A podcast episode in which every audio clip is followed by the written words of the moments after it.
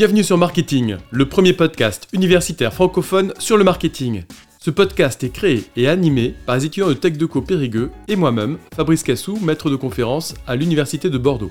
Notre objectif est de vous partager du lundi au vendredi notre passion et notre curiosité sur le monde du marketing. Alors bonne écoute Alors bonjour à tous, bienvenue sur Marketing. Euh, je suis aujourd'hui avec Angela Beuillet euh, afin d'interviewer euh, donc Marjolaine Catil. Bonjour. Bonjour, est-ce que vous pouvez tout d'abord vous présenter en quelques mots s'il vous plaît? Bien sûr, donc Marjolaine Catil, je suis la Chief of Staff du président de NSI, qui appartient donc au groupe de LVMH. Merci de nous recevoir. Est-ce que vous pouvez nous dire comment vous êtes arrivé ici dans la maison NSI aujourd'hui, s'il vous plaît? Oui, bien sûr, en fait, moi j'ai commencé chez Guerlain par un apprentissage donc de deux ans en même temps que mon master chez ESCP Europe. après, j'ai fait un an et demi chez Ernst Young et au cours de cette mission chez Ernst Young, en fait, j'ai fait plusieurs missions, notamment dans le retail. Euh, des missions euh, de conseil et aussi des missions d'audit. Et c'est là que j'ai découvert NC, euh, une espèce de pépite en Charente qui était totalement ouverte à l'international, voilà, qui portait tout ce que j'aime dans le luxe. Donc j'ai voulu rejoindre, rejoindre cette maison et puis je suis rentrée par la direction internationale. Donc est-ce que vous pouvez justement nous présenter la maison NC et le concept? Alors NC, donc c'est une maison qui a été fondée en 1765 par Richard NC. Richard NC, c'était en fait à la base un Irlandais euh, qui est venu euh, en Charente au moment de la guerre et qui est resté, qui a vu une immense opportunité euh, pour fonder une maison de négoce de cognac. Et à partir de là, donc la maison NC a grandi de plus en plus. Aujourd'hui, c'est quand même la première marque de spiritueux au monde, devant Jack Daniel qu'on connaît mieux en France, hein, mais c'est quand même une marque. c'est justement une marque surtout au rayonnement international parce qu'on vend plus de 99% à l'étranger finalement. C'est pour ça que c'est moins connu en France. Pourtant, c'est une marque euh, qui a une, puissance énorme, et notamment euh, aux États-Unis, c'est quelque chose qui est une marque qui est profondément ancrée dans la culture, notamment de hip-hop, de musique. Donc, on est repris dans plein de clips de Nas, de Tupac, etc. Donc, c'est une marque qui est une marque vivante qui commercialise euh, donc du cognac, qui est un produit vraiment d'excellent. Je pense qu'on pourra y revenir après. La plupart de vos clients sont plutôt basés à l'étranger? Sans aucune hésitation, à l'étranger. Oui, c'est pas un alcool qu'on boit beaucoup ici. Alors non, surtout aussi par le fait de la loi E20, hein, forcément. Donc euh, on, est, euh, on est soumis à cette législation qui du coup nous met beaucoup de contraintes pour justement développer cette partie lifestyle d'NC, où on est associé, vous savez, on a un partenariat avec la NBA, associé avec la musique, etc. En France, c'est quand même très compliqué. Et donc nos consommateurs, on va plutôt les retrouver vraiment de manière très très diversifiée mondialement, euh, principalement aux États-Unis et en Chine. D'accord. Alors pour continuer, tout simplement, pourquoi le nom NC eh bien, par son fondateur, Richard NC, euh, donc qui a donné, euh, c'est notamment euh, son fils finalement qui a donné son nom à la création légale de la société. Et ce nom, en fait, s'est poursuivi de génération en génération. Ce qui est d'ailleurs très intéressant par rapport à cette maison, et je pense que toutes les maisons LVMH ont aussi cette, ce caractère très ancré dans l'histoire. On est, par exemple, le, en fait, il y a eu deux familles qui ont fondé NC. il y a eu la famille NC, qui était plutôt sur le côté négoce, et on a eu la famille qui était plus sur le côté savoir-faire, du, de Cognac, qui était la famille Fiou. Et euh, aujourd'hui, on en est à la huitième, huitième génération finalement de maîtres assembleurs. Donc de personnes qui s'occupent de sélectionner les eaux de vie du cognac et de faire en sorte que le cognac à la fin qu'on met dans notre bouteille, il est vraiment exceptionnel. Il a un goût très particulier. C'est cette famille-là qui s'occupe du coup de la fabrication Alors c'est aujourd'hui au comité dégustation, donc le comité qui s'occupe de sélectionner les eaux de vie, on retrouve Renaud Fiou de Gironde, qui est issu de cette huitième génération de maîtres assembleurs depuis la création de l'entreprise. C'est vraiment une histoire de transmission, de savoir, etc., euh, et qui accentue donc euh, vraiment l'histoire, euh, bah, l'histoire qui est tout autour de cette marque. Exactement. Oui, en fait, on a, on a vraiment deux, deux angles très forts pour NC, c'est vraiment notre spécificité. Euh, c'est autant cet ancrage dans le savoir-faire avec un lien, enfin, le, fait de se rendre compte qu'il y ait huit générations qui se soient succédées, c'est pas, pas anodin. Euh, on a euh, développé des choses depuis des centaines d'années qui sont encore là. Nos produits, VS, VSOP, enfin, donc nos gammes principales, elles sont là depuis des dizaines d'années. On n'est pas dans une création de produits nouveaux et, en fait on tue les anciens, on, a une continuité. Mais j'ai l'impression que c'est quelque chose de très propre aux maisons justement LVMH, non? Alors oui, totalement. Ça c'est vraiment, et moi c'est ce que j'aime dans ces maisons de luxe, c'est qu'on arrive finalement à avoir, euh, à mettre en valeur un patrimoine et une histoire en leur donnant un coup de frais. Et là j'en viens au deuxième aspect d'Annecy, qui est tout cet aspect lifestyle. Euh, on est ancré dans les cultures locales euh, d'une manière vraiment, en fait, hyper enthousiasmante. C'est-à-dire qu'on va autant être ancré comme je, je, vous parlais plutôt dans la culture hip-hop aux États-Unis, etc. Mais maintenant, par exemple, en Afrique, on aide les nouveaux créateurs à se lancer, enfin les, nouveaux business. Donc on, fait partie finalement un petit peu de ce tissage culturel qui fait progresser les sociétés. Pour en revenir un petit peu au cognac, est-ce que vous pouvez nous expliquer comment et par qui il est fabriqué? Alors bien sûr, alors bon, on est plus de 1000 personnes chez NCR, donc par qui ce n'est pas une personne, c'est une, belle collaboration avec vraiment la recherche de l'excellence à, chaque étape. donc comment est fabriqué un cognac? On part déjà d'un vignoble, donc il faut savoir que la valorisation aussi du cognac, c'est du fait qu'elle dépend d'une AOC. Donc c'est une AOC qui est située autour de Cognac, donc en Charente, au-dessus de Bordeaux, euh, donc avec une, superficie vraiment délimitée. On récolte donc ce raisin principalement de l'uni blanc qui vient de cette surface. On le, on, transforme en vin. Après, on fait une double distillation dans un alambic charentais. Donc vraiment, on va récolter ce qui est l'essence même euh, du raisin. Et ensuite, on va le mettre dans des barriques pour le faire vieillir. Et là, on va arriver dans une autre étape qui est tout aussi importante que ce, choix du raisin et le, fait de, le distiller, c'est le fait de choisir. Et c'est là que justement entre en, jeu euh, le maître assembleur. Il va déguster en fait tous les, jours à 11h, ils se réunissent euh, dans le bureau du comité de dégustation. Ils vont tester chaque eau de vie et ils vont voir comment les assembler pour à la fin créer le bon profil du cognac. Et il faut savoir qu'après, quand on se dit qu'on vend quand même, nous, des centaines de millions de bouteilles par an, quand on parle du VS, ça doit être toujours le même profil organoleptique. Donc en fait, à partir de vignobles différents, d'années différentes, recréer le même euh, blend, le même mélange, c'est une prouesse. Et c'est d'ailleurs ce que m'avait dit un des membres du comité de dégustation, euh, Alain Deray, m'avait dit, mais en fait, faire un super millésime de 100 bouteilles, c'est pas, entre guillemets, si dur que ça. Par contre, faire des millions de bouteilles qui ont le même profil organoleptique, ça c'est vraiment une prouesse. Et euh, pour revenir euh, au vignoble, est-ce que vous pouvez rappeler à nos auditeurs ce qu'est un vignoble AOC, s'il vous plaît? Euh, Oui, donc AOC, c'est l'appellation d'origine contrôlée. Donc c'est tout simplement une, limite géographique. On indique que géographiquement, cette parcelle-là fait partie de l'AOC, cette parcelle-là n'en fait pas partie. Donc nous, pour pouvoir écrire cognac sur nos bouteilles, le raisin doit provenir de cette AOC. Sinon, on ne peut pas dire que c'est du cognac. Une autre, d'autres critères aussi de l'AOC, c'est le fait par exemple qu'on ne peut pas faire, je vous parlais de barriques, on ne peut pas utiliser par exemple des barriques qui ont contenu du whisky. C'est obligatoirement des barriques qui ont contenu euh, du raisin. Sinon, on peut pas. C'est pas appelé du cognac. Donc c'est en fait des règles très très fermes, mais en même temps qui ont donné une spécificité au cognac, notamment par rapport au whisky, qui est plus sur de l'innovation.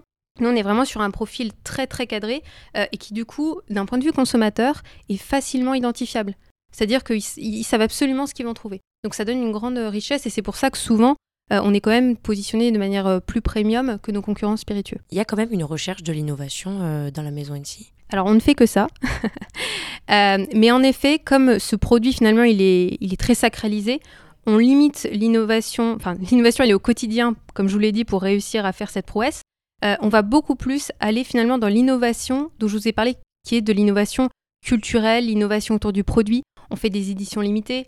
Euh, on a des partenariats, par exemple, avec la NBA, qui est euh, quand même un partenariat mondial assez impressionnant. Euh, quand on sait que la NBA, c'est un milliard de fans hein, à travers le monde au minimum. Au minimum. donc c'est plutôt, en fait, en essayant de, pousser toute cette dimension lifestyle d'NC qu'on innove. Et après, le produit, en fait, on, le, on, le, respecte plutôt. Comment se fait-il que NC soit la marque de cognac et comment elle a réussi à émerger par rapport aux autres marques de cognac, aux autres produits de cognac? Alors, c'est une bonne question. En fait, ça revient à ce que je vous parlais tout à l'heure euh, sur euh, le lien qu'on a eu avec la communauté euh, du hip-hop aux États-Unis. Je pense que ça, ça a été un tournant majeur. et en fait, on a eu. ça vient même d'un de, nos distributeurs qui s'appelait Shifling et qui a été un des premiers finalement à mettre en avant la communauté afro-américaine. Et donc, par ce lien authentique qu'on a eu avec cette communauté qui a fondé le hip-hop, donc en fait, on les a accompagnés là-dedans. En fait, on en a récolté les fruits après, au fur et à mesure des années. Euh, voilà, je pense que N6, c'est, euh, on a eu le, cette bonne intuition finalement et en même temps cette ouverture. N6 a toujours été sur le fait de s'ouvrir aux cultures locales et grâce à ça, ça nous a permis de finalement nous mélanger avec elles et donc d'arriver à être en premier euh, devant les autres maisons de cognac. Donc, vous nous avez dit que les, vos, principaux, vos principaux clients pardon, étaient situés à l'étranger. Est-ce qu'il y a un profil particulier avec lesquels vous traitez ou pas? Alors, tout le monde s'approprie NC, euh, justement, comme je vous disais, d'une manière locale. Euh, si je reprends, si je pars de la Chine, euh, cette fois-ci, le cognac est principalement consommé à l'occasion des repas. Donc, par exemple, en Chine, on va plutôt sur des, moments de consommation qui sont, par exemple, au moment de, réunion familiale, donc du Nouvel An chinois, qui se passe en, janvier-février. où là, voilà, on va se retrouver en famille, on va offrir une bouteille de cognac et on va le consommer pendant le repas. Plutôt des gammes un peu élevées, comme VSOP XO. Donc plus de 60 dollars ou, ou, 200 dollars. Aux États-Unis, on va plutôt être sur des qualités plus premium, donc comme VS, donc plus 40-50 dollars. Et on va les consommer lors de, on va dire, beaucoup aussi lors de fêtes. Donc ça va être, voilà, ça va pas être la même énergie, pas les mêmes moments. C'est voilà, c'est pris de. C'est pas la même culture aussi, donc forcément. Voilà s'adapte euh, totalement s'adapte à la culture locale exactement et en Europe on va plus être dans le côté cocktail ou voilà avec un bar enfin on va on va être plus sur euh, pas beaucoup de quantité mais très bien valorisé donc en fait chaque pays se l'approprie d'une certaine manière. Donc pour en revenir à vos exploitations agricoles, avec combien d'exploitations travaillez-vous euh, actuellement? Alors on en travaille avec un grand nombre. ce qu'il faut savoir, c'est qu'en fait, on n'est pas... donc, votre question est bien posée, c'est-à-dire que nous, on n'est pas des exploitants agricoles. On en a une petite parcelle, mais c'est plus pour justement faire de l'innovation on fait, justement, quand on revient à l'innovation, on fait beaucoup d'innovation sur la vigne. Euh, voilà, arriver à améliorer les rendements, à mieux soigner les maladies de manière euh, respectueuse dans l'environnement. On fait énormément d'innovation sur ce plan-là. Euh, mais au-delà de ça, on travaille donc avec nos partenaires et NC essaye au mieux finalement de les accompagner, que ce soit finalement dans leur, dans leur quotidien. Voilà, gérer une affaire, ça demande beaucoup de ressources. donc nous, si on peut aussi prêter nos ressources pour les aider, on le fait et aussi justement dans ce côté euh, innovation pour améliorer euh, les pratiques environnementales, voilà, pour, pour développer le rendement, on, est là aussi. Donc vous êtes quand même très proche avec vos exploitants ah, on est, on est très très proche. Euh, on a fait il y a quelques semaines une, grande fête pour réunir tout NC. La, la, journée d'avant, c'était avec eux. Donc, Et comment sont distribués vos produits Où on peut les trouver au quotidien Alors, vous pouvez les trouver euh, à peu près partout. Hein. Euh, c'est, euh, ils sont distribués dans les, dans les grandes surfaces. Après, forcément, en France, comme c'est pas un marché, le, marché principal, voilà, vous allez, vous allez les trouver de manière plus restreinte. mais, mais voilà, dans les, aux États-Unis, vous vous baladez dans n'importe quel, ce qu'on appelle des liquor stores. Donc, aux États-Unis, c'est des magasins où on ne vend que des spiritueux. vous allez trouver un rayon NC bien fourni et qui se défournit très vite. et justement, vous disiez que en France, c'était pas un alcool extrêmement consommé, contrairement à par exemple les États-Unis. Comment vous faites en France euh, pour la publicité, euh, ce genre de choses, à cause de la loi E20 qui, euh, qui régit la loi concernant l'alcool? Alors totalement. Alors en fait, en France, on peut mettre en avant le savoir-faire. C'est quelque chose qu'on peut faire, donc on, le fait. Euh, et après, on essaye justement d'être plus sur, euh, d'être dans les lieux de consommation directement. C'est-à-dire sans faire de publicité, etc.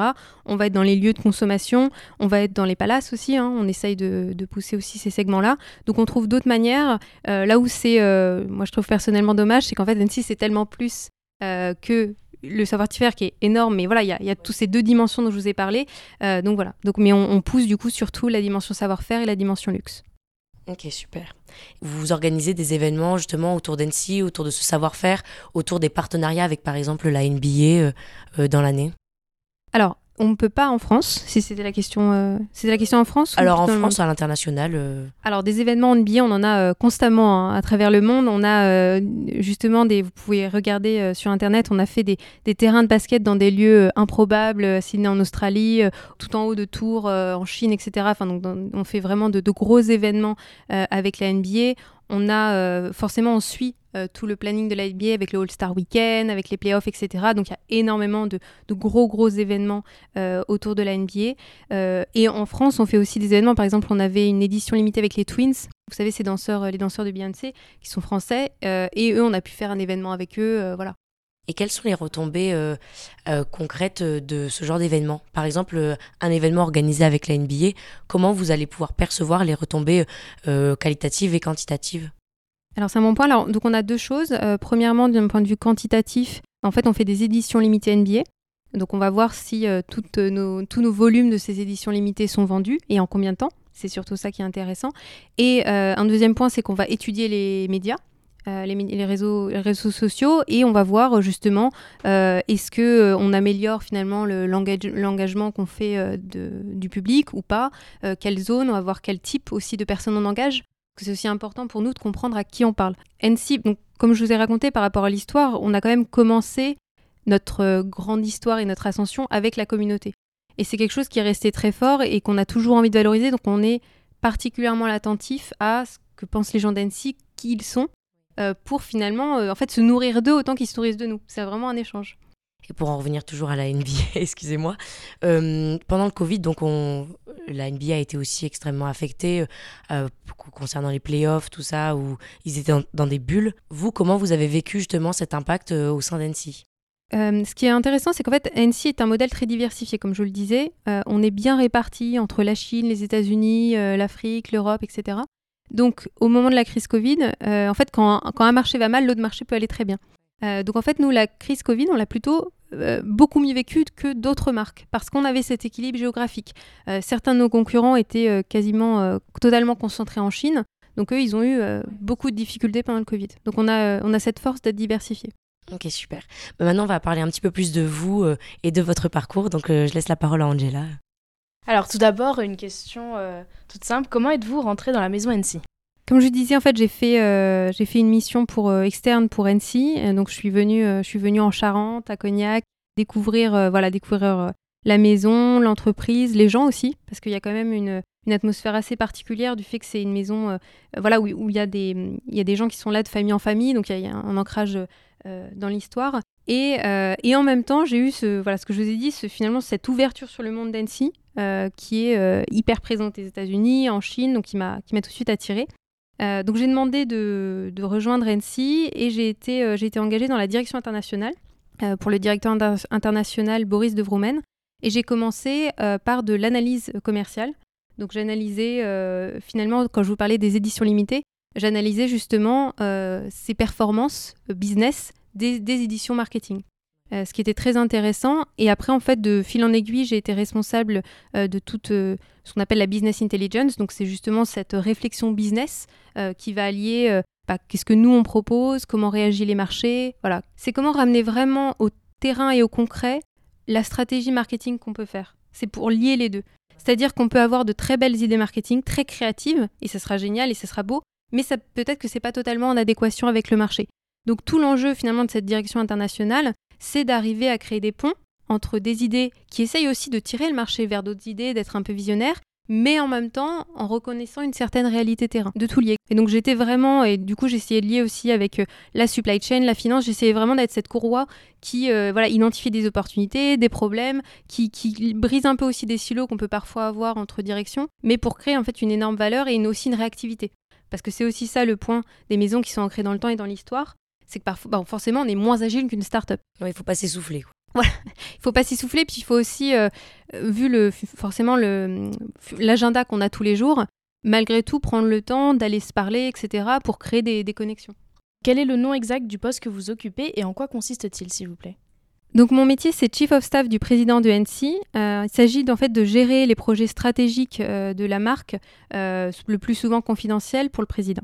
Justement, vous êtes un, maillon entre guillemets entre le président et tous les autres départements de l'entreprise. Et généralement, dans les entreprises, on les accuse un peu d'être trop en silo, chacun est dans son coin, et justement, vous arrivez à, créer une sorte de symbiose, en tout cas une unité entre les différents départements, marketing, commercial, logistique, supply chain, etc. C'est un, très bon point. C'est ça. En fait, une des parties, donc, c'est vraiment de faire avancer ces projets stratégiques. Et la deuxième euh, casquette qui est importante pour moi, c'est justement d'être à l'écoute de ces équipes, de pouvoir en fait avoir une approche très de type ascenseur. C'est-à-dire je vais, je vais monter très haut, je vais devoir euh, comment dire, je vais devoir embarquer des présidents, d'autres maisons, des directeurs, etc. Et en même temps, je vais redescendre très bas euh, avec les juniors, etc. Comprendre leurs problématiques et je vais pouvoir, dans un sens, faire remonter l'information, dans l'autre, traduire finalement les, inflexions stratégiques et pouvoir euh, aider ceux qui sont en train de les réaliser à mieux les comprendre. Et justement, dans ce rôle-là, vous êtes toute seule ou vous avez un, coéquipier, un collègue? Alors non, je suis toute seule. En plus, comme la plupart des informations que je traite sont quand même confidentielles, on peut pas être, euh, voilà, on peut pas en faire ça à, beaucoup. Euh, mais pour autant, en fait, dès que j'ai des, sujets, euh, en fait, je peux me reposer sur d'autres personnes, des autres équipes. En fait, j'ai eu, par exemple, là, j'ai pu faire toute une, une, accélération de la société par rapport au Web 3. Euh, donc ce que j'ai fait, c'est que j'ai constitué une, équipe de manière totalement organique et non, enfin, non officielle avec des différentes personnes qui avaient envie tout simplement de progresser sur ces sujets. Et voilà, et en fait, on l'a fait ensemble. Donc ça se fait très naturellement, il n'y a pas besoin d'avoir toujours une structure hiérarchique derrière. Juste pour rebondir, comment vous avez réussi à être identifié pour arriver à ce poste à tant de responsabilités en étant relativement jeune? Je pense que ça se fait déjà aussi, surtout par des rencontres. C'est-à-dire que les, les rencontres qu'on peut, qu'on peut faire et toujours une envie de, de s'enrichir grâce à ces rencontres, de progresser. Bien sûr, à un moment donné, il faut des compétences, hein, un certain socle de compétences, mais c'est grâce au fait qu'on cherche à, renforcer finalement son, intériorité. Hein.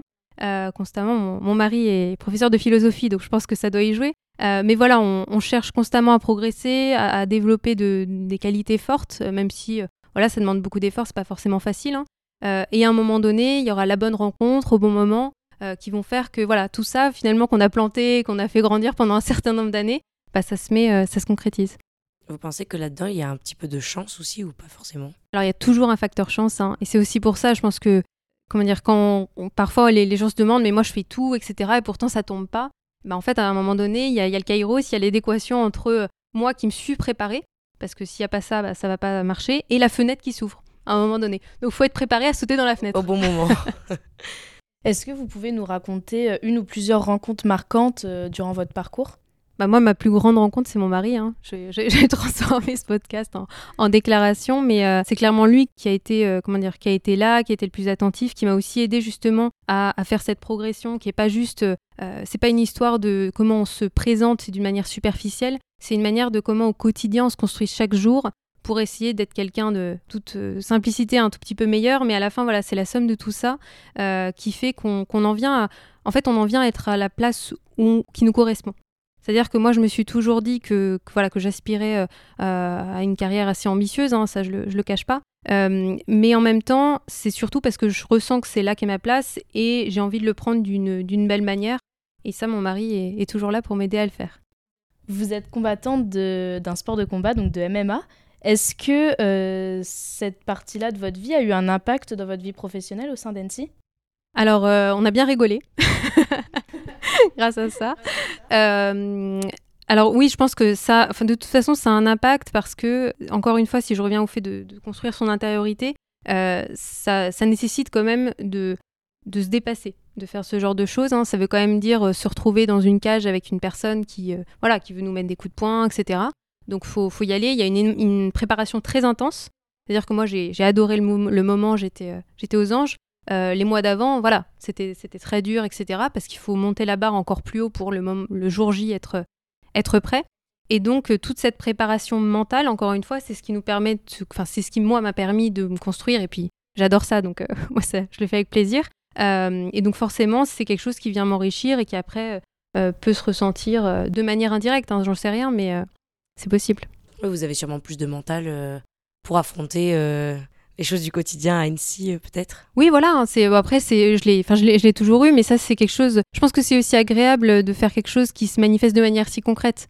C'est-à-dire que d'avoir même une victoire, etc. On se dit bon bah je l'ai fait, etc. Donc encore une fois, c'est plein de petites choses qui viennent nous renforcer et nous donner envie en fait de, refaire de réaccomplir un peu des rêves comme ça. Moi, c'était un, rêve de faire un combat de MMA, un gala comme il faut. Euh, et ben voilà, je me fixe un autre rêve et j'y vais.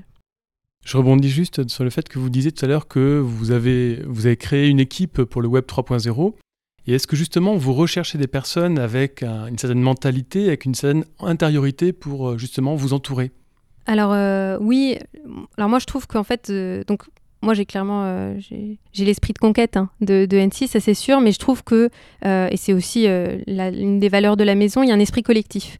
Euh, et cette équipe donc, de, Web3, euh, je l'ai vraiment initiée avec un certain état d'esprit et les personnes qui sont venues avaient cet état d'esprit qui était de euh, on, en veut, on, va donner, on va, voilà, on va s'éclater en travaillant très dur et en même temps on a cet état d'esprit qui est que ensemble on va créer quelque chose qui est beaucoup plus gros que si le meilleur d'entre nous se mettait tout seul à faire quelque chose dans son coin. et donc c'est vrai que garder cet état d'esprit qui est pas constamment un état d'esprit compétitif où on garde tout pour soi, mais avoir plutôt un état d'esprit ouvert où on cherche à construire avec. Et après, faut pas s'inquiéter parce que de toute façon, euh, il y aura des paillettes pour tout le monde derrière. Mais au moins, euh, voilà, ce sera une aventure collective et je pense que ça, c'est important. Dernière question euh, donc sur vous. Quelles études vous avez fait, s'il vous plaît? Alors moi, j'ai fait ma prépa à Henri IV. Après, j'ai passé les écoles de commerce et j'ai été reçue à HEC, ESCP et SEC.